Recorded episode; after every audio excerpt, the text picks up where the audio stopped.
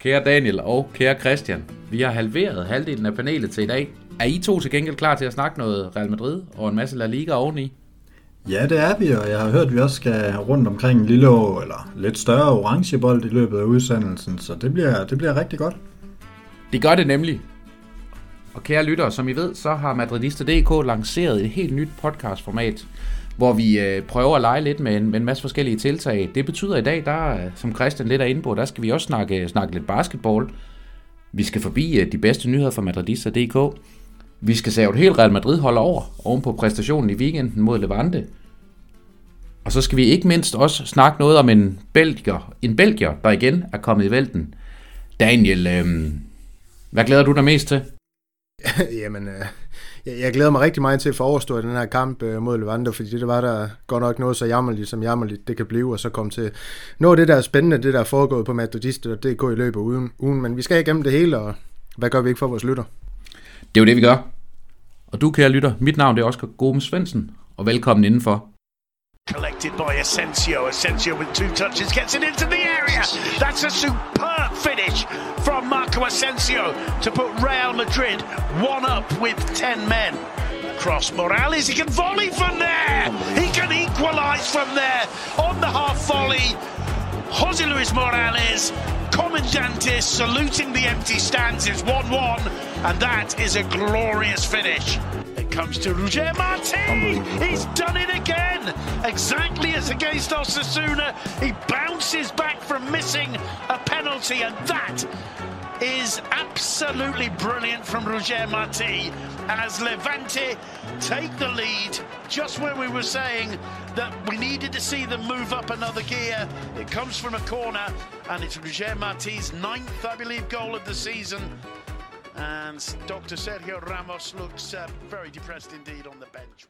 De herrer, som, vi er, som du lige fik sagt, Daniel, så øh, skal vi snakke den her forfærdelige Levante-kamp. Det er efterhånden blevet sådan lidt en, øh, en vane for os, at vi åbenbart skal, skal tabe de allermest oplagte, hjemme, eller oplagte hjemmekampe, det vil sige oplagte som dem, vi allermest forventer at få point i. Øhm, men som Niklas, han, øh, han kommenterede på et tidspunkt, Niklas og Jesper, der ikke er med i dag, kommenterede, at man ikke engang overrasket mere, når, når Real Madrid løber ind i et, øh, ind i et hjemmebane nederlag. Christian, inden jeg sådan lige taler, taler lytterne igennem kampen her, øhm, hvor overrasket var du over, vi tabte 1-2 hjemme til Levante i sidste lørdag? Jamen, det ved jeg ikke. Jeg, man er jo ikke engang overrasket længere, og jeg må da blankt erkende, at, at jeg endte med sådan at, at gå en lille smule til og fra kampen til sidst, fordi man troede jo ikke engang på, at der var et, øh, ville komme et comeback, og det siger jo ret meget om, hvor man føler, man er i den her sæson man, man tror ikke rigtig på det længere. Nej, og det er jo det, og hvad hedder det, øhm, Daniel, øhm, jeg ved ikke med dig, men altså, jeg har også nået et punkt, hvor jeg sådan personligt er blevet en lille smule ligeglad. Ja, jeg har reflekteret lidt over i dag, og, og, og folk, når de siger, at de kan måske have ret, det handler jo også om det her med, at, ja undskyld, jeg siger det, det er blevet død kedeligt at se på det her monotome, om jeg så må sige, Real Madrid-hold. Øhm, der er ikke noget øh, spændende overhovedet, der foregår på banen, der er ikke noget, man kan se frem til med de spillere her, det, det er de gamle traver, der er der. Øh, vi kommer ikke til at se noget, noget spændende unge kød ind på banen, øh, fordi det er ikke det, Zidane han tror på.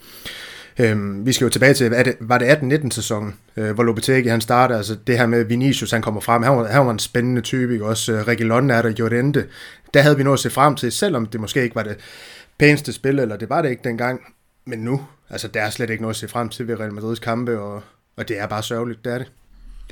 Ja, sørgeligt, det var det bestemt også. Lørdag eftermiddag, hvor vi tog, tog imod Levante på hjemmebane. Øhm, som jeg røbede før, øhm, for de lyttere, der har sovet siden da, jamen øh, så tabte vi 1-2 i en kamp, hvor, hvor vi lagde flot ud, må vi sige. Øhm, erstatningen for Sergio Ramos Militao, han øh, præsterede at få et, øh, et rødt kort efter, efter 9 minutter spil. Øhm, jeg ved, der blev debatteret lidt i, øh, i kommentatorboksen, og jeg ved også, jeg kommenterede det, eller hvad hedder det, debatterede en lille smule herhjemme, om, om hvorvidt det var et rødt kort eller ej. Øhm, Christian, øh, nu er du jo, øh, nu er du jo topdommer, godt nok i en anden sport, øh, end lige nødvendigvis fodbold, men, men alligevel sådan dit, øh, dit syn på det her røde kort til Militao, hvor, øh, hvor, hvor, hvor langt til højre på, hvad hedder det, på skalaen over, over korrekte forseelser ligger du der?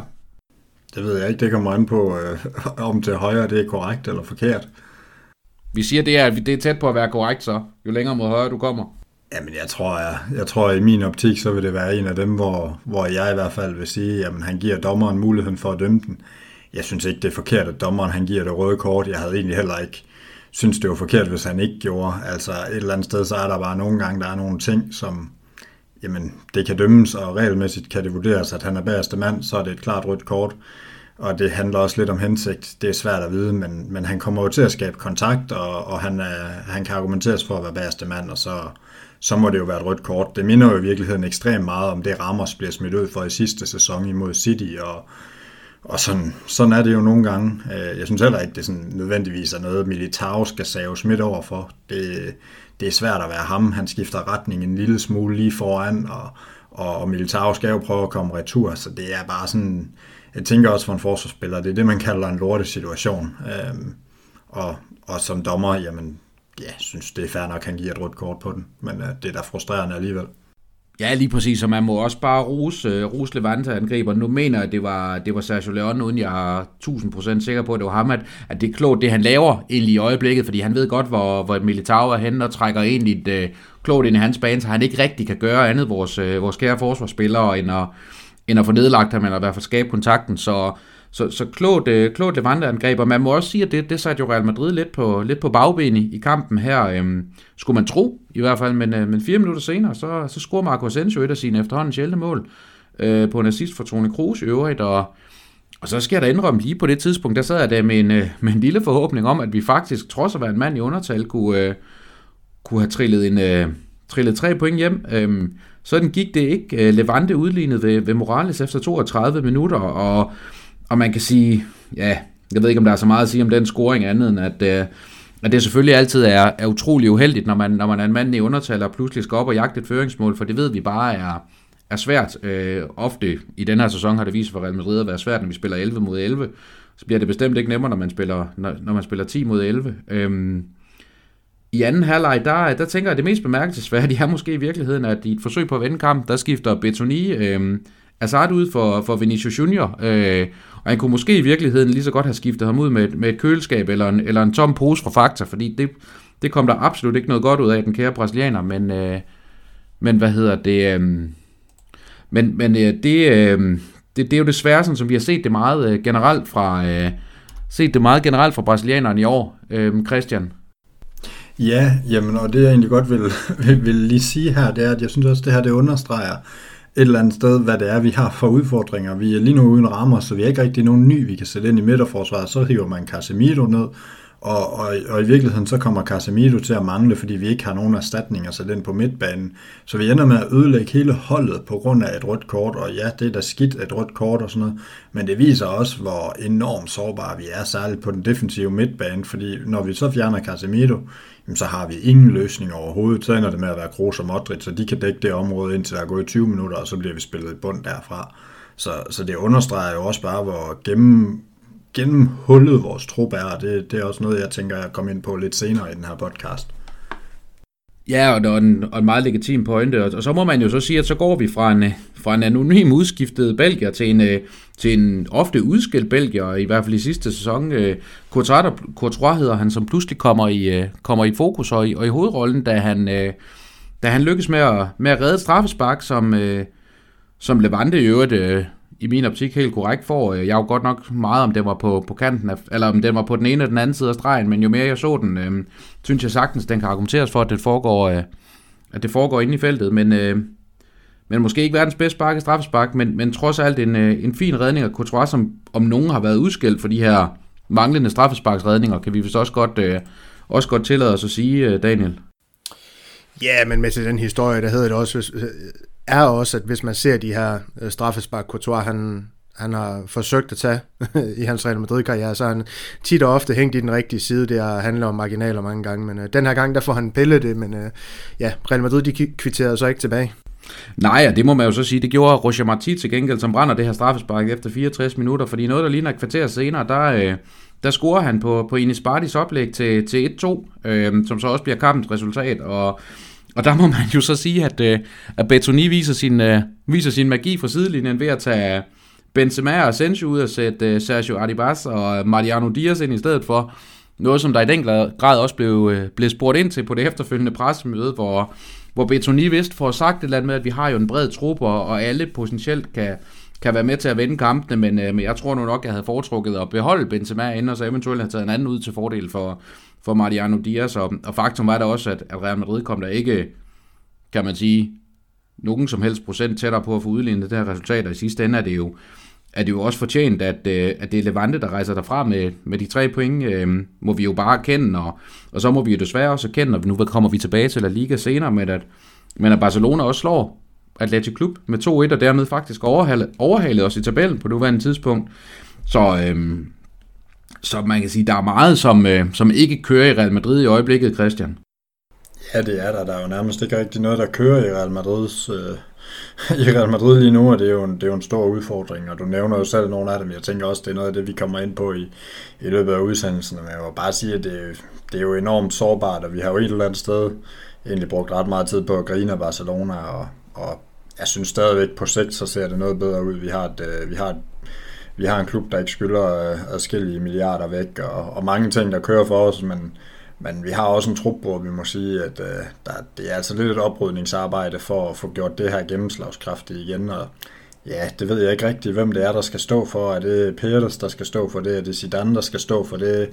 Er det en sportsdirektør, der skal stå for det? Altså det, det virker sådan lidt kaos lige nu, som om der ikke er helt enighed, og man ikke har nogen helt linje i klubben, og det er nok i virkeligheden det mest bekymrende. Jo, der er en linje omkring, at man, øh, man gerne vil spare penge. Det er måske meget sundt, men, men det er jo også farligt at blive ved med at ville spare penge. Ja, det ved jeg også, at, øh, at Christian, vi, vi vender en lille smule tilbage til lige netop den del. Øhm, nu kan man så sige, nu har jeg været forbi lidt den, den kedelige faktuelle del omkring den her øh, Lavante-Real Madrid-kamp, som jo så desværre ender med det her 1-2 nederlag. Men, men når det så er sagt, så må jeg også bare sige, at jeg synes, det er, det er på alle tænkelige måder absolut utilstedeligt for dårlige Real Madrid. De præsterer mod dårlige hold i den her sæson. Altså, en ting er at bestå ud af Alcoyano i den, i den Copa del Rey. Det har vi set før i andre sæsoner, at vi har, vi har præsteret at slået ud til, til hold fra den tredje bedste spanske række.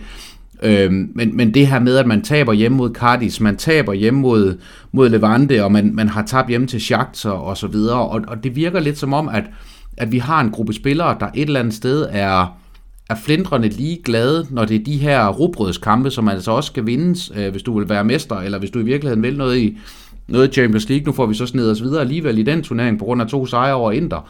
Fred være med det. Øh, men, men det er simpelthen, det er rystende. Og, og det, der provokerer mig, er, hvor meget jeg på en eller anden måde, og nu bliver jeg lige en lille smule skarp i mit, øh, i mit sprogbrug her, men, men, men de, de står og pisser af samtlige fans direkte i ansigtet weekend efter weekend, fordi der er jo ikke en spiller, der tager ansvar. Der er ikke en spiller, der løber en ekstra meter. Der er ingen spiller, der går ind og prøver at gøre noget ekstraordinært for at vinde de her kampe. Og det er i virkeligheden det, der irriterer mig allermest, det er, at man skal sidde og se på en flok dyrt betalte stjerner, som i øvrigt så beklager sig over, at de får, øh, får 5% mindre, hvis det endelig er, og, og det kan vi så tage i en, en helt anden podcast. Men med det her med, at vi har en gruppe spillere, der reelt set er fuldstændig ligeglade med, at der sidder millioner af mennesker bag tv-skærmene weekend efter weekend og håber på, at de faktisk på en eller anden måde vil yde, sig en, yde en lille bitte smule for den klub, som, som alle de her fans de holder med. Og så får man det diametralt modsatte. Man får en gruppe dyrt betalte primadonnaer, der absolut intet gider, når det kommer til stykket. Jeg ved ikke, hvad der er galt. Jeg ved ikke, om løsningen er at smide 12-14 spillere og truppen af helvede til at erstatte det med nogle andre. Jeg aner det ikke, men jeg synes simpelthen, at det er, det er rystende, at, at man på det her niveau af en klub, som godt kan lide at kalde sig verdens største, accepterer det. Øh, og jeg er også lidt bange for, om, altså, om man har fået skabt en kultur i klubben, hvor det er okay, at man faktisk overhovedet ikke præsterer, og man egentlig bare skal møde op til kampene og, og måske lade være med lige at tage et par kilo for meget på, og så er alt godt. Jeg ved det ikke, men, men jeg synes, der mangler noget moral, og der mangler noget, der mangler noget vilje, og der mangler noget, noget lyst til at vende de her kampe, som, som man så præsterer at komme bagud i. Øhm, ja, nu er jeg efterhånden også snart tom for ord, så tag endelig over, men, øh, men, men, men det provokerer mig, at, at det er sådan, og det er jo, og som vi er ud med at sige, det er jo ikke engang en, en overraskelse, at vi taber hjemme til et bundhold. Tværtimod. Nej, men vi kan da starte med at sige, så har lytteren også øh, fået hørt lidt fra dig, kan, kan man sige. Det, det er jo ikke øh, hver gang, de får lov til at høre din, din mening omkring Real Madrid, så det, det er da dejligt også lige at få svæsken på disken, hvad det angår, Oscar. Men, øh, men ja, altså, du har jo fuldstændig, du har jo fuldstændig ret omkring det her. Der er nogle mentalitetsproblemer. Altså, vi, vi har alle sammen været Real Madrid-fans lang tid, så vi ved udmærket godt, hvad vi, hvad vi mener, når vi siger madridismo. Altså den her ånd, man gerne ser på banen. Vi har både set Real Madrid lave comebacks med, med 10 og 9 mand. Øhm, så, så, så det er faktisk lidt uhørt, at man trods man øh, kommer en spiller, øh, spiller ned mod Levante efter så kort tid, at man, man overhovedet ikke øh, formår at skabe noget som helst. Altså vi, vi møder et hold, der, der skaber 14 skud mod mål og har 8 inden for rammen, hvor vi kun selv har 8 og så to inden for rammen. Det er jo, det er jo faktisk... Øh, det er faktisk ret latterligt. Øhm, det er simple opdækningsproblemer. Det er, som du er inde på, manglende aggressivitet i presse, og det er jo ikke, nu ved jeg godt, du trækker den ud over et, et lidt bredere perspektiv, Oscar, end, end bare lige Levante-kampen her, men, men altså set på Levante-kampen, så er det jo også de problemer, der går igen her. Øhm, det er et sort mandskab, det er et mandskab, der, der lider mig på, jeg ved ikke, hvad man kan kalde det, mentaliteten, og så, så bekymrer det mig også rigtig meget, at man, man nu her læser i, i pressen her til aften, sen eftermiddag, at, at en Zidane, han, han pakker vores absolut verdensstjerne ind i den Hazard, det her med, at han simpelthen er nødt til at give ham ekstra dage fri, Øhm, på grund af den her skade, han lige, øh, lige har fået igen. Øh, jeg er med på, at det godt kan ramme ham hårdt, eller sådan nogle ting her, men altså, det er bare noget andet at gå fra en Cristiano Ronaldo ind i den Hazard mentalitetsmæssigt, og det er også det, vi mangler i omklædningsrummet nu. Det er i hvert fald sådan, jeg ser det. Det er ikke nok kun med en spiller som Sergio Ramos. Nej, altså det er jo også, nu, nu snakker jeg så lige lidt mere, Daniel, og jeg skal nok love, at, at der Christian skal, skal nok få den øh, hovedparten af taletiden i den her podcast, men, men et eller andet sted kan man sige, så er det jo netop det, vi mangler. Vi mangler en, der går forrest, og man kan sige, nu snakker vi meget om, øh, om, om Sergio Ramos og en kontrakt, som ikke er blevet forlænget og så videre endnu, men, men jeg kan da godt grue for fremtiden, ikke så meget, hvis, øh, hvis Ramos øh, sådan spillemæssigt skulle, skulle rejse. Øh, forstår mig ret, han er stadigvæk vores, vores bedste forsvarsspiller, men langt, langt mere, at, at den vindermentalitet, som Sergio Ramos han bidrager med, jeg kan ikke se, hvem den skal komme fra i truppen. Og, og jeg vil også sige, at, at, at det mod Levante, altså dermed ikke sagt, jeg ved også, at vi har tabt på hjemmebane med Sergio Ramos i truppen, men Real Madrids udtryk generelt er bare anderledes, når vi har, øh, når vi har firtal dernede i, i midten, der har tendens til at, til at hanke en lille smule op i folk. Det er jo bestemt ikke det, øh, det Varane eller, eller Casemiro eller nogle af de andre for alvor skal have, skal have skyld for at gøre. Men øh, jeg tror heller ikke, at vi kan vi nødvendigvis skal rive Real Madrid mere over i, lige på nuværende tidspunkt, men, øh, men jeg vil til gengæld godt love, øh, kære lytter derude, at, at det kommer vi til at gøre lidt senere i podcasten igen, om ikke andet klubben som helhed, så i hvert fald øh, enkelstående personer, både øh, på banen og udenfor, så, øh, så bare vent, der bliver, øh, der bliver flere rants herfra, om ikke så for mig, så i hvert fald for Daniel, som jeg ved er, er god for, for mindst en spids, spids bemærkning eller to undervejs i sådan en podcast. Men de her, jeg sagde også, at det hele ikke skulle dreje sig om mig. Øhm, så nu hopper vi lige fra det her forfærdelige Levante-nederlag, øhm, og en lille smule over i, øh, i, et andet, øh, i en anden blog, vi har her i podcasten, som vi kalder Ugen på Madridista.dk. Øhm, den omhandler nogle af de, de mest spændende og mest, kan man sige, fremtrædende nyheder, vi har fået på, øh, vi har skrevet på, på madridister.dk i ugens løb. Det kan være en historie, der er relevant. Det kan også være en artikel, der har genereret en masse debat på vores debatforum, hvor vi jo selvfølgelig også gerne vil, vil trække nogle af de kloge kommentarer med ind i podcasten også. Øhm, øh, men, men øh, Christian, jeg synes egentlig, at jeg kunne godt tænke mig at starte med, med din med din, hvad hedder det, med din artikel, men også samtidig sige, at øh, inden vi når til Daniels, at, at dem, I har sendt mig, faktisk hænger, hænger rigtig meget sammen. Så et eller andet sted, så uden I ved det, øh, for det er jo sådan, I sender dem til mig individuelt, jamen så har I faktisk bevæget jer lidt i samme, øh, lidt i samme boldgade. Men Christian, vil du ikke, øh, vil du ikke starte med lige at prøve, prøve at tage vores lyttere igennem, hvad, hvad den nyhed, du har sendt, den handler om? Jamen, det kan jeg jo gøre lynkort. Det handler om, at øh, Upamecano's, ham her, den øh, franske forsvarer i Leipzig, hans agent har været ude og sige, at Real Madrid faktisk har sat ud af spillet. De har simpelthen ikke råd til at, til at være med i kampen om ham. Øh, så det er egentlig lynkort, øh, lynkort den, og nu er jeg egentlig lidt spændt på også at høre, hvad det er, Daniel har, inden vi begynder at debattere det. Jamen øh, Daniel, øh, det tror jeg ikke, jeg kunne lave en, øh, en bedre overgang til dig. Nej, men det var, det var bare de her nyheder, der, der, der kom på stribe i går med, at øh, spansk presse de spekulerer i, at, øh, at Reguilon han kunne være på vej retur til Real Madrid. Vi står med den her med, at Marcelo han formentlig skal, skal afhentes på en eller anden måde til, til sommer. Øh, det tror jeg, vi alle sammen er enige om, og det tror jeg også, man er enige om i Real Madrid. Øh, øh, og, og hvad skal der så ske her? Plus den her med, at øh, Hakimi han så også lige pludselig kom på tale igen i Real Madrid. Jeg synes, det er interessant spiller, man har sendt ud. Og jeg er med på, at vi har tilbageskøbsklausul, men man har, man har jo øh, primært sendt dem ud for, at, øh, ja, simpelthen, at de, de, de, de ikke skulle tilbage til klubben. At man så måske alligevel vil have dem tilbage. Øh, det, det er lidt interessant, det her med, med, med hele det her forsvarspuslespil. Jamen, og, og Daniel, du siger jo det kodeord, som, som Christian selvfølgelig også fiskede lidt efter det her med, hvorfor, hvorfor det er jo interessant, og det gør du, fordi du siger tilbagekøbsklausul, og dermed også spillere, som, som formentlig er, er under en, en eventuel markedsværdi, og, Og Christian, i mine øjne i hvert fald, så hænger det meget sammen med nyheden omkring Uwe Meccano, som jeg selvfølgelig gerne vil vende tilbage til.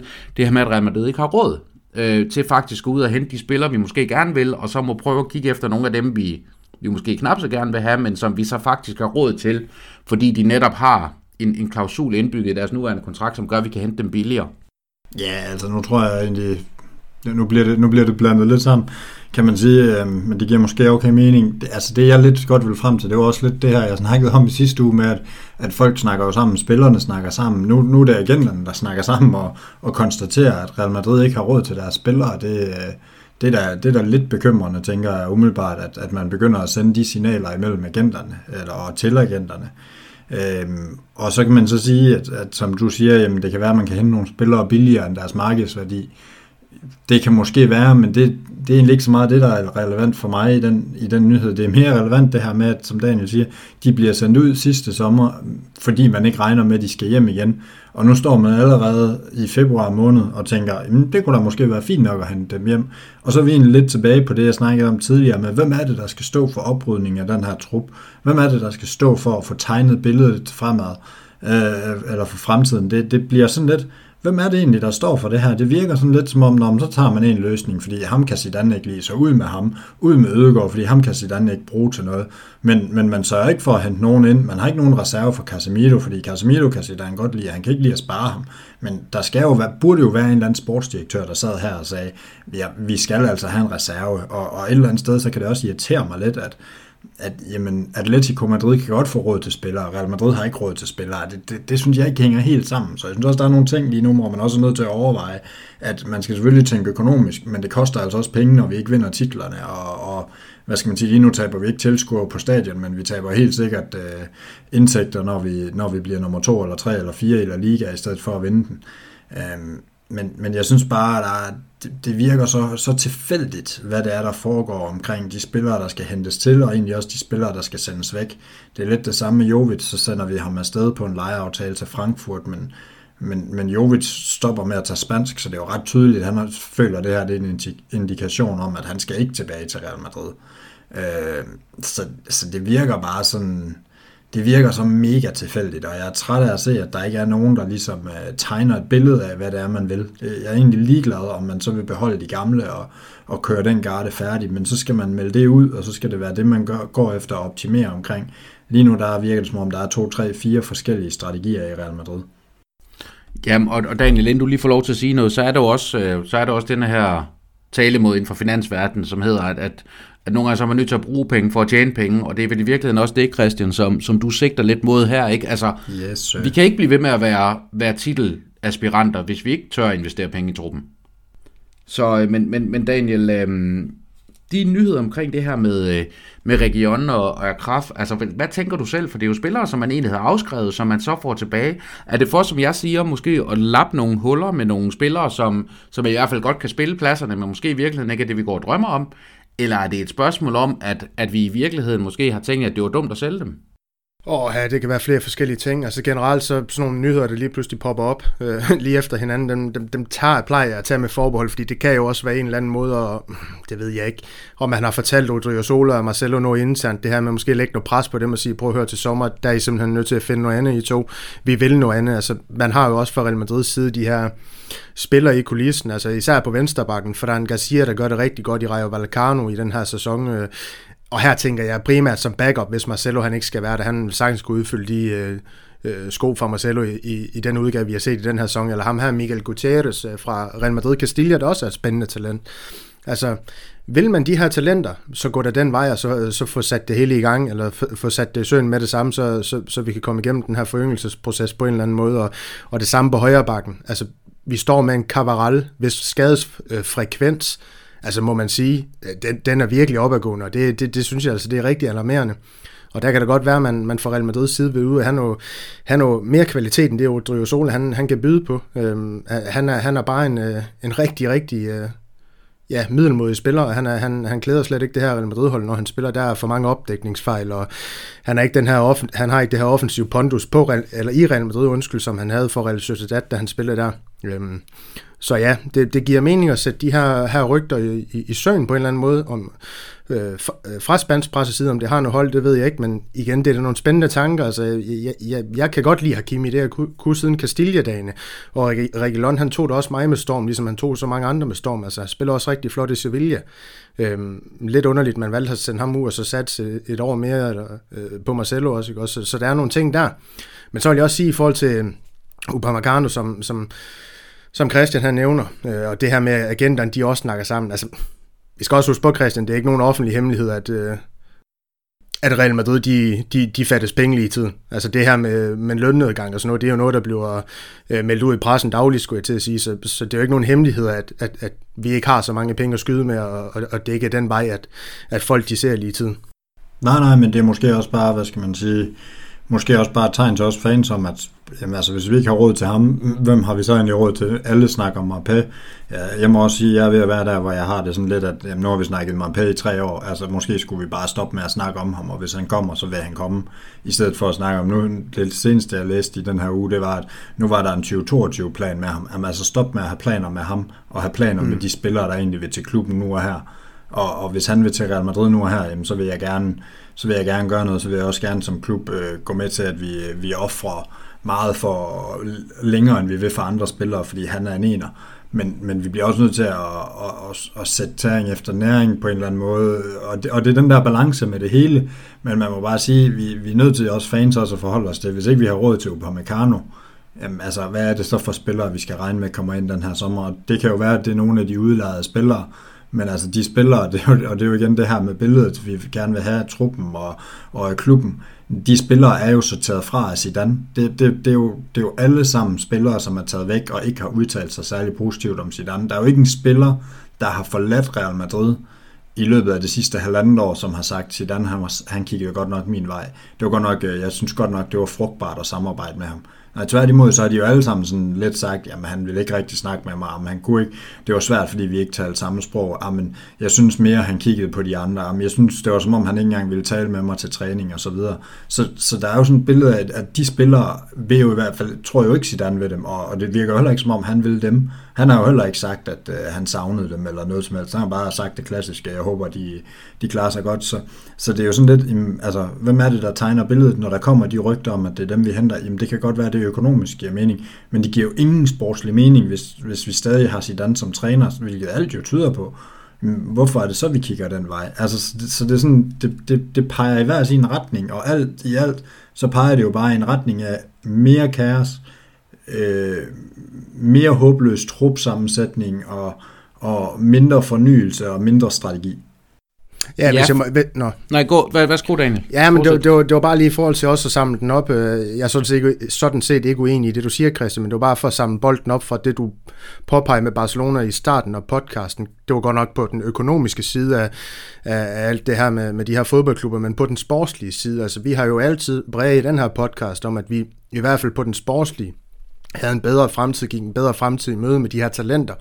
Men vi må jo også bare sige nu, erkende, som Real Madrid-fans, at en spiller som Pedri, en spiller som, ja, Fati, han er godt nok skadet nu, men han er jo også brudt igennem ly, øh, lydmuren på en helt anden måde end Vinicius Junior. Han er ikke også, øh, altså vi, vi, vi står jo i en, i en situation nu, hvor vi har de her, altså Kubo, Brahim Diaz, øh, der, der selvfølgelig er udlejet Ødegård, vi har sendt til Arsenal nu, øh, Ceballos, der måske i virkeligheden også skulle have tegnet fremtiden på en eller anden måde, øh, Rodrigo, Renier, øh, ja, jeg kunne blive ved, Vinicius selvfølgelig også, Jovic, ikke? altså bliver de nogensinde til noget, de her spillere? Og kommer vi så til igen til at skal være det her hold, der skal forsøge at fange Barcelona sportsligt, selvom at det er dem, der halter økonomisk. Det er jo interessant et eller andet sted at så reflektere lidt over. Jo, jo, men det er det helt bestemt. Altså, nu kan man sige, lige nu der skal vi måske bare koncentrere os om at fange Atletico, for det er nok i virkeligheden det største problem, ja, vi har. Og det, det siger meget om Real Madrid og Barcelona, at de kan lægge nummer 2 og 3, og så, så kigger de på hinanden, i stedet for at kigge på dem, der ligger nummer 1. Men, men det, er jo så, det er jo så en anden side af sagen, og det kan man jo egentlig tænke lidt over som Real-fan. Men, men altså, jeg synes egentlig, det grundlæggende, det er, at for mig at se, så kan det, det er fint nok dem, du nævner, og jeg er også enig at de har da også nogle lyspunkter sportsligt. Men, men der er ikke nogen tvivl om, hvis jeg skulle vælge en klub, jeg skulle øh, spå havde den lyseste fremtid af Real Madrid og Barcelona, sådan set ud fra alle parametre. Lige nu så er Real Madrid jo, jo stadigvæk i en langt bedre situation. Det der bare lidt af pointen, det er, hvis man ikke har en strategi, altså vi ved ikke, hvad Barcelonas strategi er, fordi de har ikke nogen præsident, så, så derfor så har de ikke nogen, nogen strategi overhovedet, og de har Koeman, så det vil også sige, at de har ikke nogen strategi på den front. Øhm, men, men hvad hedder det? Øh, der skulle I have grinet, drenge. Men, øhm, Nå, undskyld, ja. I skal godt lige falde lidt ind her.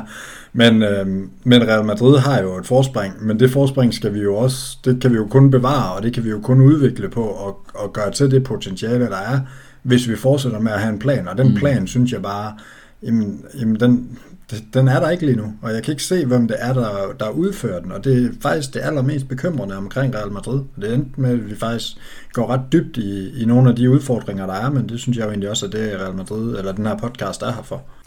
Absolut, absolut. Og man kan jo også sige, altså, det, det, det jo selvfølgelig også siger, det er det her med, jamen, at den her trup er jo ikke bedre om et år, end den er i dag. Altså, forstået på den måde, at hvis vi ikke har penge til at lave erstatninger, så enten så bliver det den gamle garde, der skal tage et år mere, øh, Gud bedre det på, på en rigtig masse punkter. Det næste bliver, så bliver det de her reservespillere, som vi får retur, som, som Zidane så ikke gider. Altså det vil jo også sige, at løsningen på det her kan jo også være, at det ikke er Zidane, der er her om et år. Som måske i virkeligheden kan være med til at give, give nogle af de her spillere luft under vingerne, som ikke har fået det under Zidane. For det er også rigtigt, hvad du siger, Christian der er en masse af de her spillere, som aldrig føler, at de har fået chancen i Real Madrid, og derfor helt naturligt valgte at rejse videre. Men jeg vil da ikke afvise, at en, en Region, en Ødegård, en, altså en Akraf faktisk godt kunne blive store navn i Real Madrid, med en træner, som måske også turde tage nogle chancer med de unge talenter. Ja, og nu, nu afviser vi jo så også den, øh, den meget, meget simple mulighed, der altid er, og det er jo, at både spillere og trænere kan udvikle sig. Det kan jo godt være, at Zidane han igennem det her år også lærer nogle ting. Han er jo stadigvæk en ung træner, og, og måske også reflektere over, at, at det kunne være, at det også var nødvendigt, at, øh, at man håndterede unge spillere på en anden måde, og det kan være, at nogle af de unge spillere øh, faktisk lige pludselig forbedrer sig. Det kan vi jo, øh, det kan vi jo heldigvis ikke afvise. Det kunne jo godt ske. Øhm, så der er jo også nogle ting, der kan, der kan ændre sig ret hurtigt. Øh, Vinicius ændrede jo også ret hurtigt, hvordan vi så det så på ham. Det tog jo kun to-tre kampe i hans første sæson, så lige pludselig så troede vi, at han var det helt store efter egentlig bare have spillet et par, præst, et par halvdårlige præstationer på Castilla. Så, så tingene kan jo hurtigt ændre sig, og det kan det også. Det, det, det måske bare kræver i mine øjne for, at Zidane for eksempel ændrer sig, det er, at der er en sportsdirektør, der, der lidt prikker til ham og siger, at du skal faktisk bruge dem her. Du, du bliver faktisk nødt til at, at og, og give dem en chance, eller du får ikke andet end dem her. Altså sådan, for det virker lidt som om, man sådan lidt prøver at tale til den efter munden og sige, ja, du skal, du skal nok få Pogba, og, og Marpé skal nok komme, så du skal bare holde den gående, og så, så skal du sørge for, at de, øh, de gamle drenge, de er klar, når, når det unge, stærke blod, det kommer. Og sådan.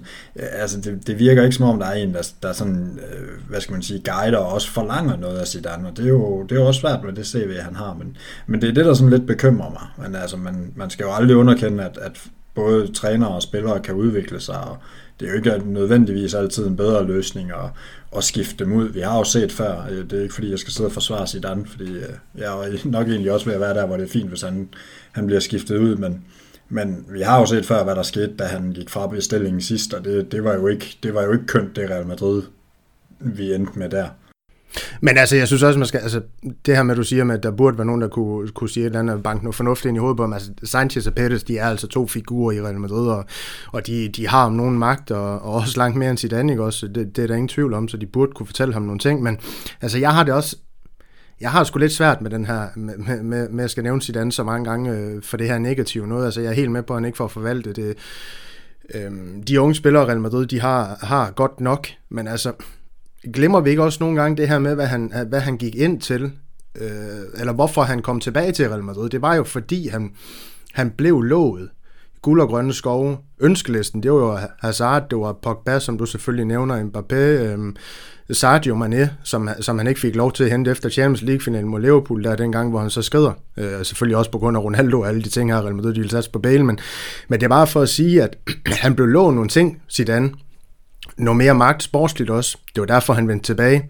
Så er der nogle omstændigheder, der har gjort, at, at de ting, de ikke har kunne, uh, kunne gå i opfyldelse for ham, altså blandt andet corona, som er en væsentlig faktor selvfølgelig for Real Madrid, de ikke har de penge at, at gøre godt med længere, ikke også? Altså, måske også nogle lidt, lidt købestærkere klubber i, i Europa nu, øh, end mindre alle de her oliepenge, der er. Men altså, det er bare for at sige, altså, der er også nogle omstændigheder, der gør, at Zidane han er endt der, hvor han er.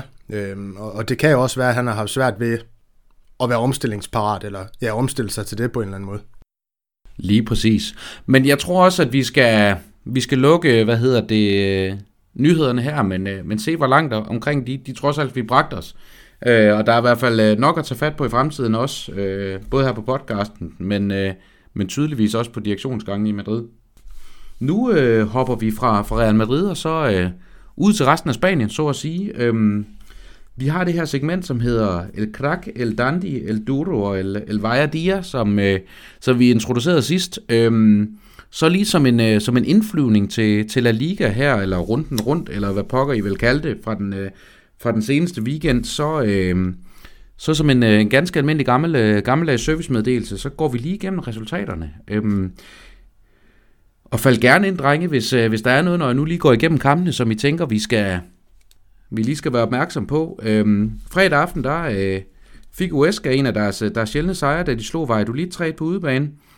Lørdag vandt øh, Sevilla et, øh, en udkamp i, i Baskerlandet mod Eibar med 0-2. Valencia slog Elche. Det bringer, bringer Valencia en lille smule længere væk fra, væk fra nedrykningsstregen. Vi præsterede så, som vi vist har været inde på en enkelt gang, eller to og tabe til Levante med 1-2. Og vi Real og, og La Real, som måske godt kan argumentere som at være en af de mest interessante kampe i weekenden, endte, øh, endte 1-1.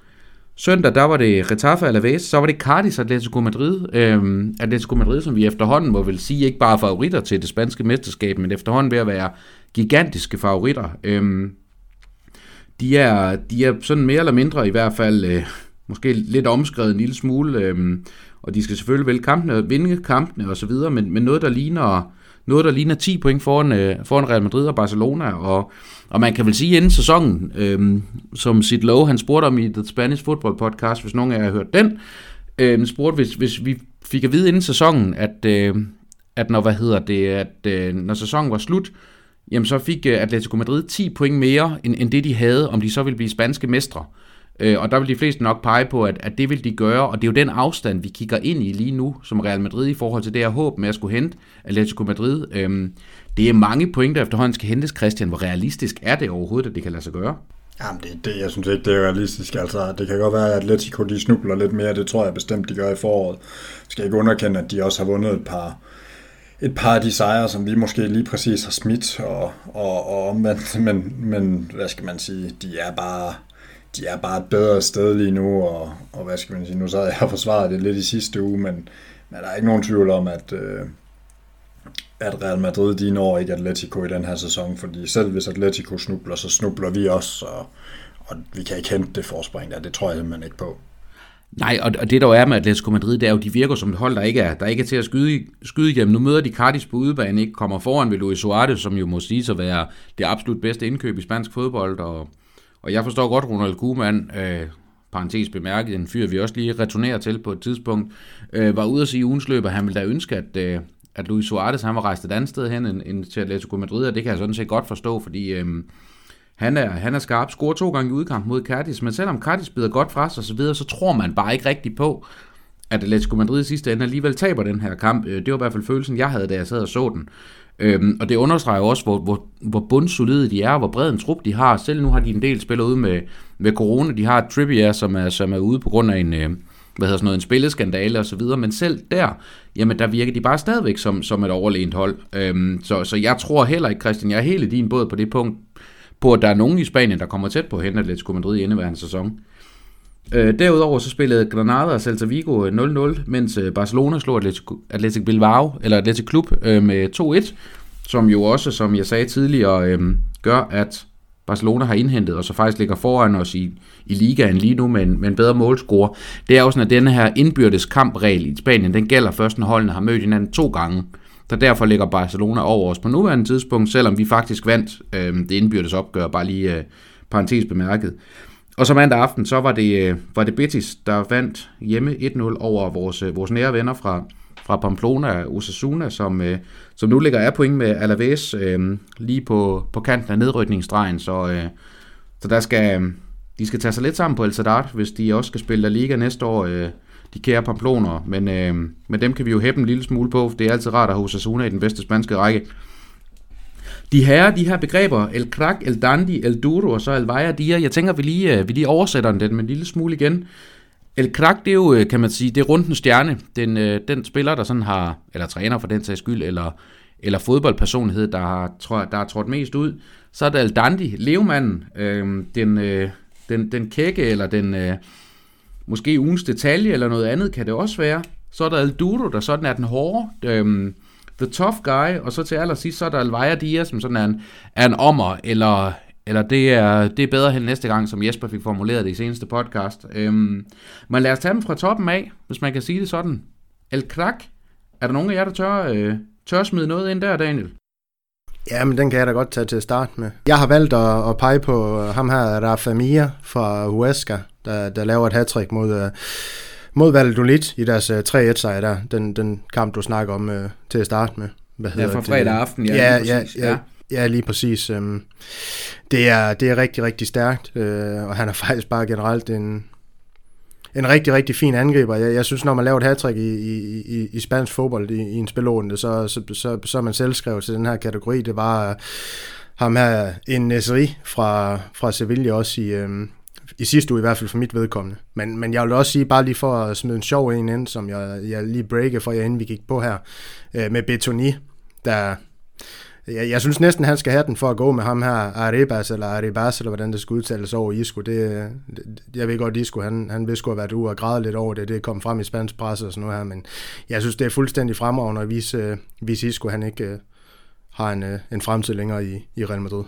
Men det er da godt, at assistenttræner træneren tør at bruge de unge spillere, når vores uh, cheftræner ikke gør. Kan ja, ja, lige præcis, lige præcis. Må ikke det cheftræneren, der ringede og sagt, at han skulle sætte dem ind, når nu alt skal være korrekt? Du skal ødelægge alting med fakta, Christian. Jamen, det er så pisse irriterende. Men ja, ellers så, så, så, Oscar, så nævner du ham også lidt, altså Luis Suarez fortjener vi ikke også at rose sammen. Altså, fabelagtige angriber, det er jo helt vildt, at han bare kan fortsætte, og det er jo uforståeligt med, med det niveau, han viser i Atletico Madrid, så få chancer, han egentlig i virkeligheden skal have for at score. Han scorer også på et frisbak her, her, her i øh, sejren over Cardis 4-2, øh, ikke? Øhm, hvorfor man lader sådan en spiller gå. Altså, det virker jo fuldstændig uhørt øh, for Barcelonas vedkommende. Så kan det godt være for at skære lønkronerne og sådan noget der, men uh, hvor kunne de have lagt, hvis de havde ham? Lige præcis, lige præcis, og det er, det er da også blevet nemmere blevet nemmere at rose ham, efter han har skiftet fra, fra et stribet hold til et andet, velvidende, at det, han har skiftet til, heller ikke nødvendigvis er de bedste venner af Real Madrid. Men, trods alt. Og så tror jeg ikke, jeg behøver at sige mere. Øhm, Christian, har du mere til, til Krak, eller skal vi holde videre, hoppe videre til, øh, til Aldandi, denne her, denne her levemand? Ja, men lad os da hoppe lidt videre. At, at, tør du også øh, hoppe videre med et bud? Ja, men jeg har da et frisk bud, og det skulle da være, at øh, Ødegaard han nåede at, nåede at slippe væk fra, fra det her Real Madrid-helvede. Det, øh, det kan da godt være, at man taber i England, men øh, det, det er nok ikke lige så skidt på, så, så han slap væk fra Real Madrid, det synes jeg jo egentlig efter sidste uge, at det kunne han da godt få, øh, få ugens levemand for. Jeg ved ikke, om I har bedre bud.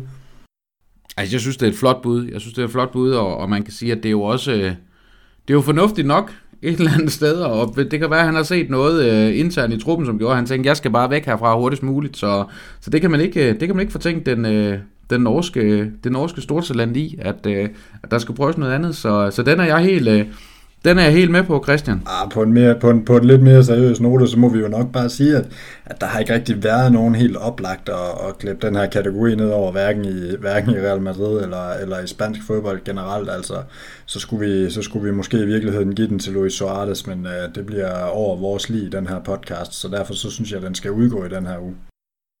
Jamen, øh, så hopper vi videre til, til El Dudo, som jo udover kan være en, kan man sige, en grusom person, også kan være en grusom øh, situation, har vi i hvert fald at sige i dag, og, og der må vi jo, øh, der må vi jo desværre skulle snakke, skulle snakke corona. Øh, det er også vores kære, kære klubpræsident, 73-årig, hvis jeg ikke tager helt, helt vildt meget fejl, øh, Florentino øh, er testet positiv i ugens løb for, for det her covid-19.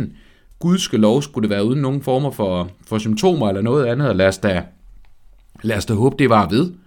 Øhm, men i hvert fald med, med denne her sygdom en mente, så synes jeg bestemt, at, øh, at det er vist den mest grusomme situation, man kan bringe nogen som helst i, og særligt en mand i, i uh, Florentinos alder. Så, øh, så alle de bedste tanker herfra til, herfra til, til El Presidente med et håb om, at han, øh, han snart kan få en negativ test på, på det her øh, forfærdelige corona.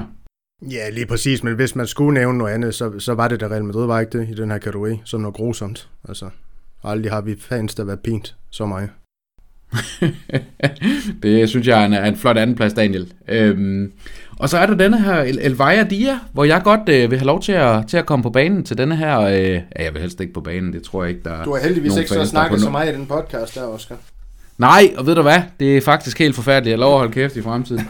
Men i hvert fald, øh, denne her Elvira Dia, som jo er, som jo er nogen, der har gjort sig negativt bemærket og der skal vi uden for kridtstregerne, øh, og jeg vil endda godt smide både en, en cheftræner og en assistenttræner i, øh, assistenttræner i puljen. Jeg ved ikke, hvem af dem, Daniel, jeg skal starte med.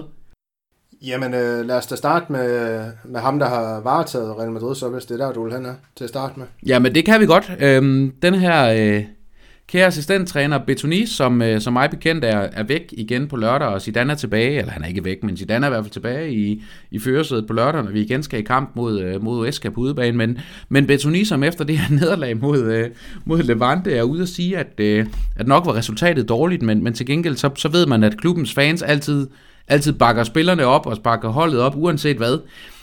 Og det for mig, der var det bare sådan en provokerende kommentar, fordi nu har vi lige siddet også i starten af den her podcast og talt om, at, at vi faktisk føler, at vi efterhånden har nogle spillere, der overhovedet ikke værdsætter os. Og et eller andet sted, da jeg læser denne her, eller hører den her udtalelse fra, fra Betoni, jamen så, så har jeg det faktisk sådan lidt, at, at jeg tror ikke noget kan være mere forkert på nuværende tidspunkt, fordi at, at den her ligegyldighed for spillerne har også forplantet sig hos mig personligt i en ligegyldighed i deres... Øh, altså i deres resultater og deres ved og vel, og, og ikke nødvendigvis klubben, men i hvert fald øh, spillerne i den indeværende sæson, at de har ikke gjort noget for at fortjene min, min opbakning, og der tror jeg, man skal huske på, at vi ikke er en eller anden øh, britisk arbejderklub, hvor folk de står og, og synger som, som idioter til en rockkoncert fra første til sidste fløjt. At fodbold på Bernabeu handler om at komme ind og blive underholdt. Du betaler penge for at komme ind, så kan det ikke passe, du også skal være en del af, skal være en del af dem, der så nødvendigvis skal skabe, skal skabe lydkulisten. Altså jeg går... Øh, jeg ser det at gå på Bernabeu som det samme som at tage i teateret. Det der må der være nogle andre, der skal... Tøj, i øvrigt. Bare lige jeg har altid skjorte på, når jeg går, jakkesæt på, når jeg går på stadion, Christian. Øh, sådan er det.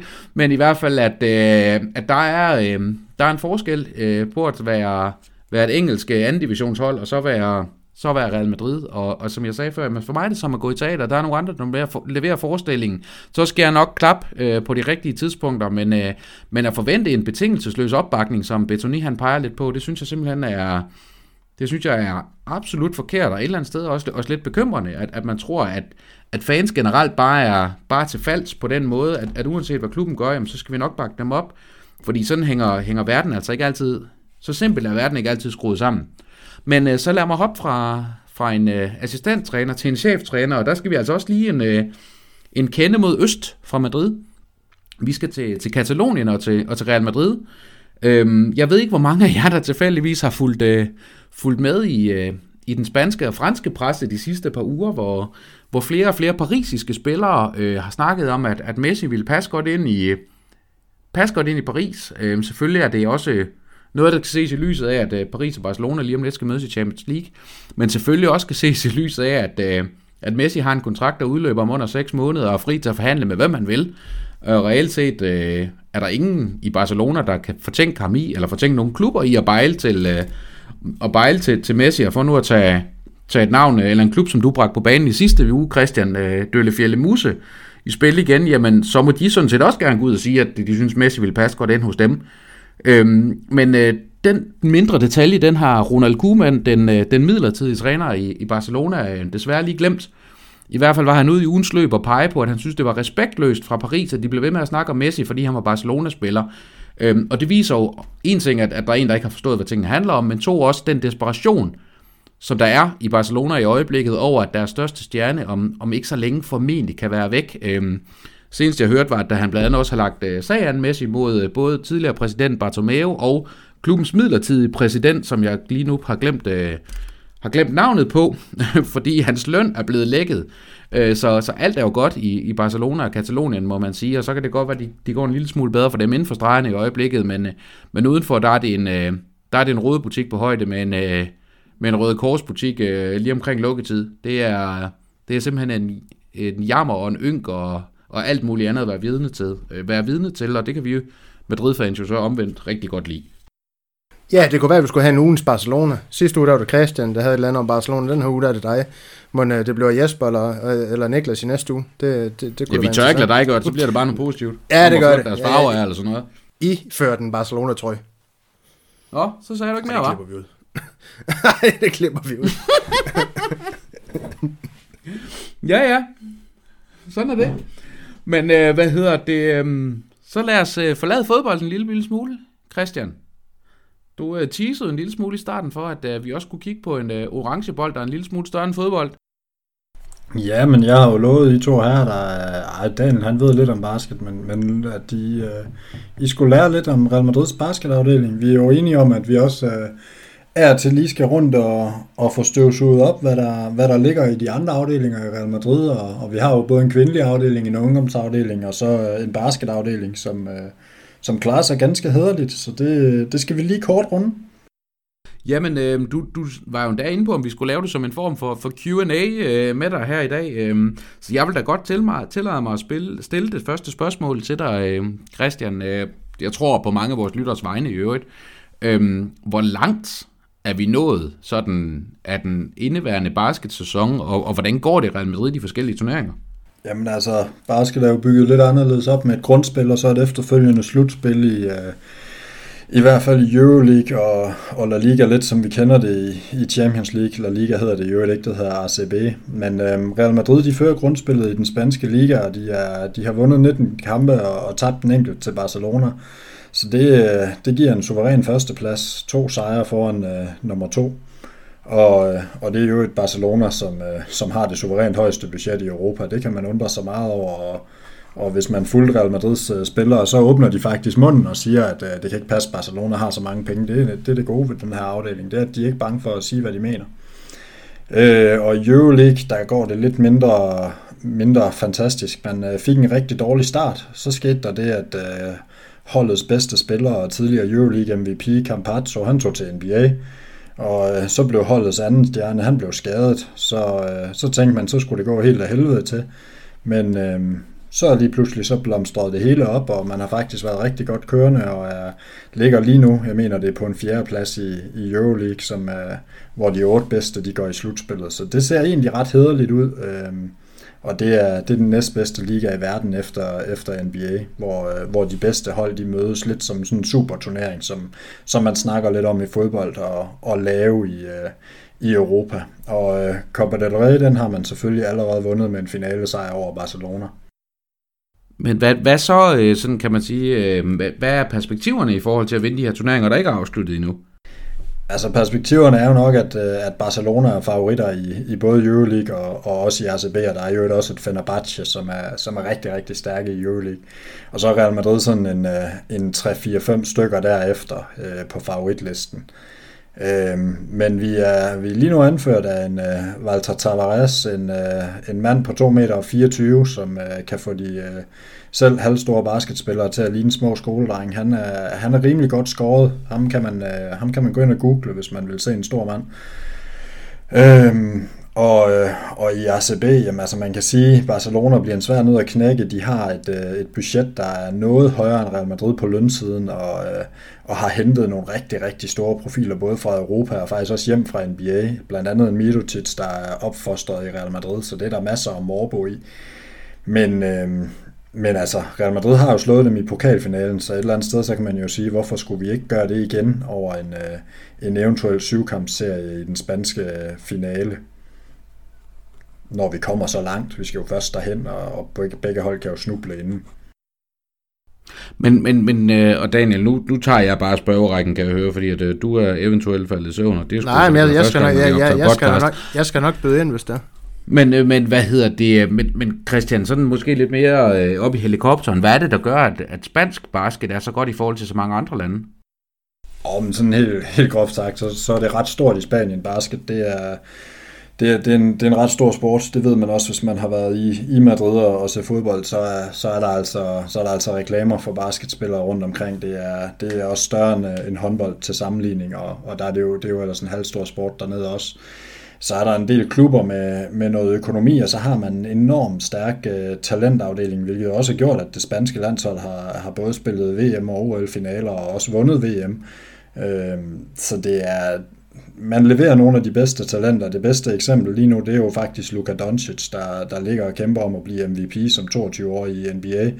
Han er jo opfostret i Real Madrid, og, og det viser jo lidt om, hvad det også er, Real Madrid kan. De har måske i virkeligheden verdens bedste talentafdeling lige nu, og, og de får det bare til at spille. Altså man spytter det ene store talent ud efter det andet, og man har lige hentet to af Spaniens største talenter, hvor, hvor, hvad skal man sige, mange havde regnet med, at de kom på bænken og sådan noget, men de er faktisk gået ind og, og starter den ene af dem som, øh, som 21-årig starter for Real Madrids baskethold her. Øh, så, så man, øh, det er bare en stor sport i Spanien, og, og det er altså noget, Real Madrid også spytter rigtig, rigtig mange penge efter. Man har et af, et af de største budgetter i Europa, og, og det er en stor del af Real Madrids klub. Jamen, så, så, så lad mig byde ind her, Christian. Altså, kender man Real Madrid, og ved man lidt om uh, basketball NBA, så ved man selvfølgelig også, hvem Luka Doncic er, som du har nævnt. Nu har du snakket lidt om talenterne her. Real Madrid, de er gode til at foster. Er der en næste Doncic på vej? Måske ikke den skala, men har Real Madrid nogle, nogle unge, unge spillere, hvor man ved allerede nu, okay, de, de har en, en karriere i NBA?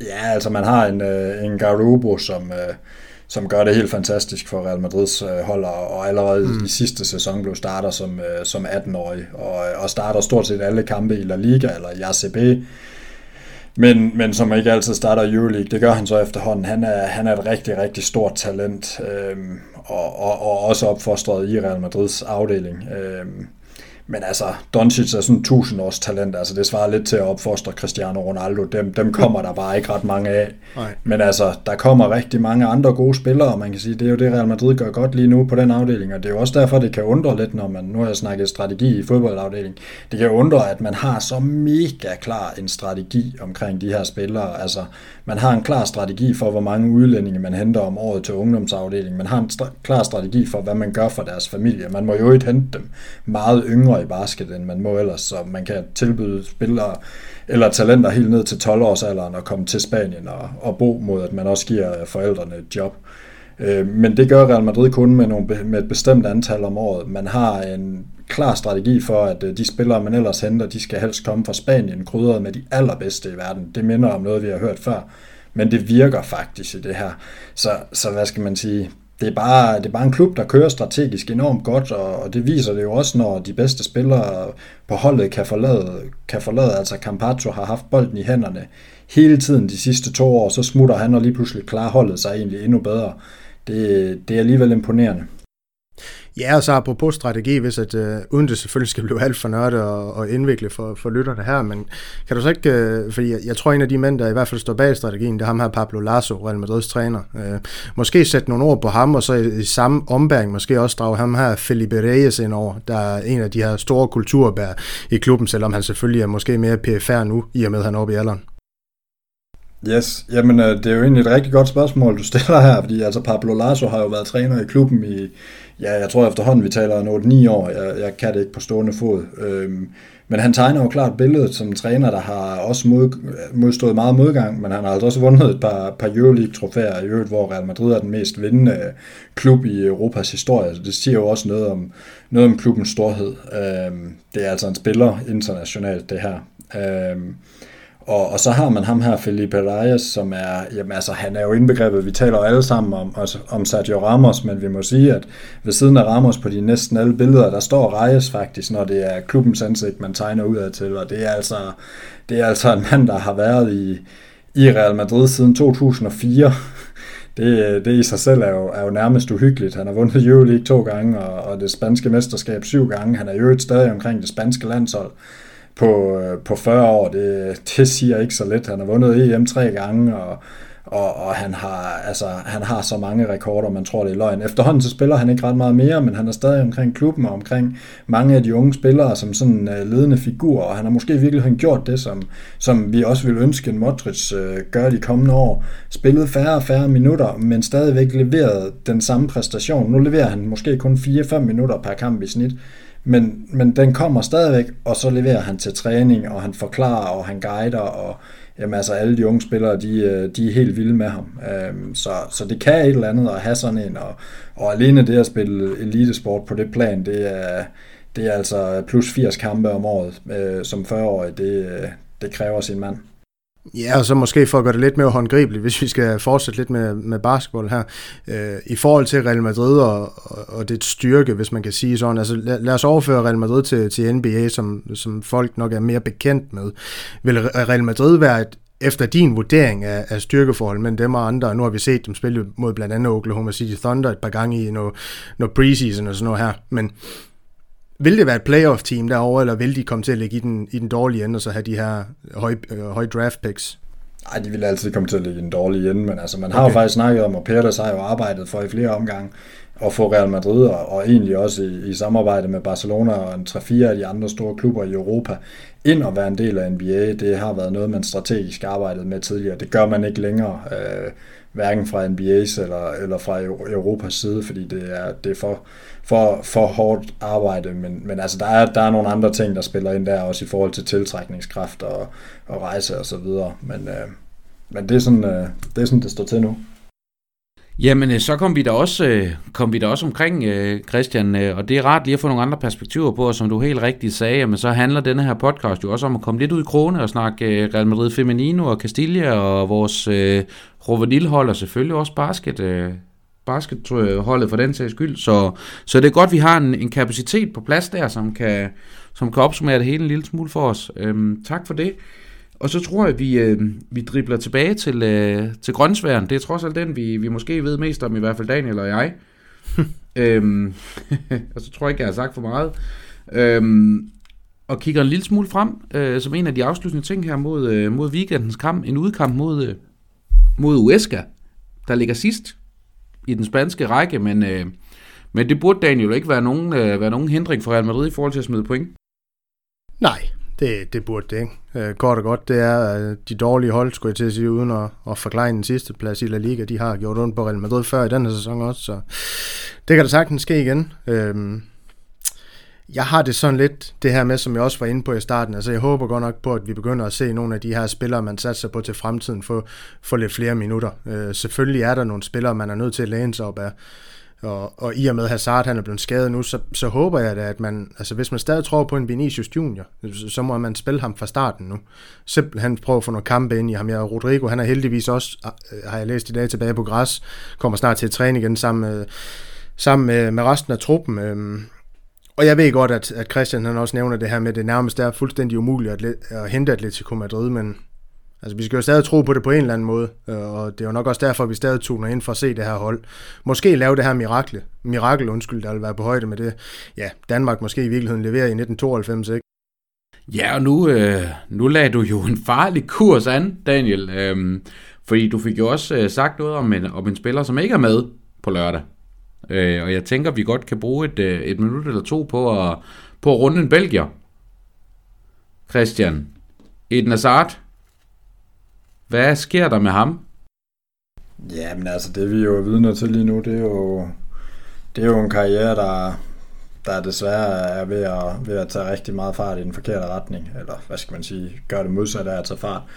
Men altså, ja, det er, det er svært. Øh, når man først rammer ind i de her muskelskader, når spillere først gør det, så, øh, så er det tit en ond rytme, og den er svær at komme ud af. Det kan, det kan man jo synes er plat og alt muligt, og, og gøre rigtig meget grin med, og det skal der jo også gøres omkring en, en spiller i Real Madrid, men men altså, det er jo et eller andet sted, hvis man lige øh, hopper op i helikopteren, så er det jo ekstremt sørgeligt, og, og jeg er da ret sikker på, at den, der er allermest ked af det, det er faktisk er Hazard. Øh, man kommer ikke dertil, hvor han er i, i karrieren, og man, øh, man gør ikke, øh, man opnår ikke de ting, han har opnået, uden at, uden at arbejde enormt hårdt for tingene. Jeg er sikker på, at han har arbejdet enormt hårdt for os at komme tilbage, og, og så se sin, øh, sin karriere gang på gang inde i de her muskelskader. Vi har også set det med Bale. Det, øh, det må jo være enormt frustrerende, og det er, jo, det er jo enormt sørgeligt, og det er jo et kæmpe problem for Real Madrid, både på den ene og den anden front, og lige så meget som det er et problem for Hazard, og, og det, er jo, det er jo desværre sørgeligt, øh, også fordi det heller ikke er vores, øh, vores første profil, hvor vi ser, at, øh, at skaderne de stille og roligt tager overhånd, og det, det er jo også noget, man må overveje. Altså, vi kan jo i hvert fald ikke tillade os som klub at på nogen måde overveje at hente en spiller, der har en skadeshistorik. Det, det er da det sidste, vi skal kigge på, fordi det kan vi da slet ikke styre. Daniel, øhm, egentlig så skulle vi jo, det kan vi jo godt være ærlige at sige, det, øh, egentlig skulle vi have haft en, øh, en boksekamp i dag, som vi havde sidst, øh, hvor vi egentlig skulle have snakket om, hvorvidt Azard har nået at blive en succes i indeværende sæson i Real Madrid. Øh, den lod vi lige så stille falde ud, øh, efter den her nyhed om Hazards øh, seneste skade, den, øh, den kom frem. Øh, er han helt færdig i indeværende sæson i Real Madrid, og er han helt færdig generelt i Real Madrid? Øhm, i, I indeværende sæson, der, der, jeg kan ikke forestille mig, at han kommer til at, at, at spille en, en afgørende rolle, hverken i, i La Liga eller Champions League. Altså det er jo det her med, så de siger seks uger, så skal han måske lige bruge en to-tre uger øh, derefter på, på træningsbanen, og måske nogle øh, ind, øh, øh lidt, lidt få minutter i nogle kampe, før han, han så er tilbage. Så, så hvad, hvad snakker vi? To måneder, før han er tilbage, altså så er vi frem til, er det april? Øh, og så, så er vi ved at være der, hvor vi måske alligevel i virkeligheden er ude Champions League også. Så, så, så, så, så på den måde, der, der, der tror jeg ikke, han kommer til at, til at spille en rolle. Jeg, jeg er meget ærgerlig på, på Hazards vejen. Det, det er sgu... Øh, det er synd for ham. Øh, og også Real Madrid-fan, fordi jeg husker det også alle sammen som værende Elle Vilde, dengang han, han blev hentet til klubben, den her spiller, der skulle ind og, og, og levere noget magisk på banen. Øh, så kan vi altid ja, stille spørgsmålstegn ved, hvorfor han, han kom så mange kilo for tung, men altså alle de her muskelskader, starter det i virkeligheden ikke? Altså, jeg, jeg skal passe på, hvad jeg siger, men er det ikke en ond cyklus efter den ankelskade, han får af Thomas Munier i, uh, i den belgiske landsholdslejr? Er det ikke først derefter muskelskaderne, de begynder at komme? Oh, nu, øh, nu fanger du mig på det, på det forkerte ben. Det kunne være Christian, han vidste noget om det. Fordi altså, det, det er også, hvad du, altså, det var en belgisk landslæge, der også var ude at sige det her med, at jamen, jamen først startede det med anklen, ikke også, og så bliver man, så, så er det en ond cyklus, det her med, ikke også, at, at øh, så, så får man først en muskelskade, og så en muskelskade mere, altså vi, vi har jo set det ved forskellige gange med andre spillere, altså muskelskader, det er noget det, jeg fandt mig noget af det mest drilske i, i fodboldverdenen, ikke? Også, øhm, og det er det der med, at jamen, har, døjer du med men når et sted, jamen, så, så, så ligger du mere belastning et andet sted, måske i kroppen, ja, i bentøj, så i det her tilfælde for Hazard, og, og det er jo så det, der gør, at øh, ja, han, han render ind i de her muskelskader konstant, desværre. Jamen, øh, hvad hedder det? Øh, ja, nu skal jeg jo ikke kunne svare på Christians vegne, men, men, men der er jo, jeg kunne egentlig godt lige tænke mig at gå et andet sted hen, trods alt, øh, og sige, at i sådan, vores seneste podcast, der var der en af, jeg kan faktisk ikke helt huske, hvem det var, der sagde, at vores mulighed for at vinde Champions League, den, øh, den lå trods, den stod og faldt med, med Eden Hazard, tror jeg, der blev sagt. Øh, nu er Hazard ude, øh, i hvert fald fire uger. Det betyder, at han er ude af de her, øh, de her Atalanta-kampe som minimum i hvert fald. Var det også muligheden for at vinde Champions League, eller for måske at komme langt i Champions League, der røg der, Christian? Ja, det var det. Det er, det er ikke så meget længere. Jeg kan simpelthen ikke se det her Real Madrid-hold vinde Champions League uden at starte. Det var også derfor, at Zidane, vi kan jo, vi kan jo, vi kan jo være efter ham for meget, men men at, at han valgte at forsere ham ind for at spille City-kampene sidste år, altså, eller i hvert fald den anden, fordi jamen, man håbede, at han kunne lave noget magi, fordi resten af truppen har simpelthen ikke magi på det niveau. Men det er Champions League at vinde det, men andet, altså, vi slår heller ikke Atalanta, som det ser ud nu. Og det tror jeg nu, det tror jeg nu godt, vi kan. Altså, det, det skal man jo ikke underkende. Man skal ikke underkende, at, at vi jo faktisk har slået rigtig mange af de gode hold, vi har mødt i den her sæson. Så der er også et eller andet i den her trup, der, der peger lidt imod det. Oscar, han startede med at gå fuldstændig amok over i starten, og det er jo dejligt at høre Oscar give den lidt gas, men, uh, men, men hvad, altså, det er jo bare, at vi har jo brug for den x-faktor, hvis vi skal slå de helt store, ellers så, så bliver vi jo pakket ned, fordi stærke organisatoriske hold, de kan jo, de kan jo lukke det Real Madrid, der kommer nu. Det, det, det er jeg ikke sikker på, at Atalanta nødvendigvis kan. Det bliver nok et åbent opgør, og der kan vi lige så godt vinde, som de kan. Jamen, øh, der er i hvert fald lige et par uger til, til Atalanta endnu, men, øh, men som jeg sagde, der når vi i hvert fald ikke at få, få Eden Hazard retur. De her, øh, jeg tror efterhånden, vi har opbrugt vores, øh, vores taletid. Jeg har i hvert fald opbrugt min. Det er ikke et, et sekund i tvivl om. Øh, det har været en fornøjelse at snakke basket, Real Madrid, Levante, Eden Hazard og, og udulige uh, træner og assistenter med jer. Det er, det er altid rart at komme ud i krone. Ja, nu har, har vi også fundet ud af, hvad der kan tænde op under dig, så det er jo dejligt nok. Ja, ja, det går Real Madrid skal bare tabe, så er jeg klar til at, så er jeg klar til at rante herfra i al evighed. Så, øh, så det kan vi jo så håbe på, at de bliver ved med, hvis du gerne vil høre mere på, mere på mit brok, Daniel. Øhm, men i hvert fald så øh, skal I have tak, fordi øh, I gad bruge en aften i selskab med mig. Og snakke, øh, snakke alle de her spændende emner. Kære lyttere derude også, husk, at I meget gerne må kommentere på, på diverse opslag, og ikke mindst, øh, hvis I har mod på det, så er jeres øh, favorit podcast, podcast app hedder det, øh, hvor end det, det så end måtte være, giv os meget gerne noget, noget feedback derinde i form af nogle stjerner og kommentarer og så meget andet. Det, det kan også hjælpe med at skal sætte lidt ekstra skub i, i biksen her, så altså, det vil vi selvfølgelig meget gerne have. Derudover så er der ikke så meget andet at sige end, øh, end tak fordi I vil være med. Daniel og Christian. Alla Madrid. En nada más.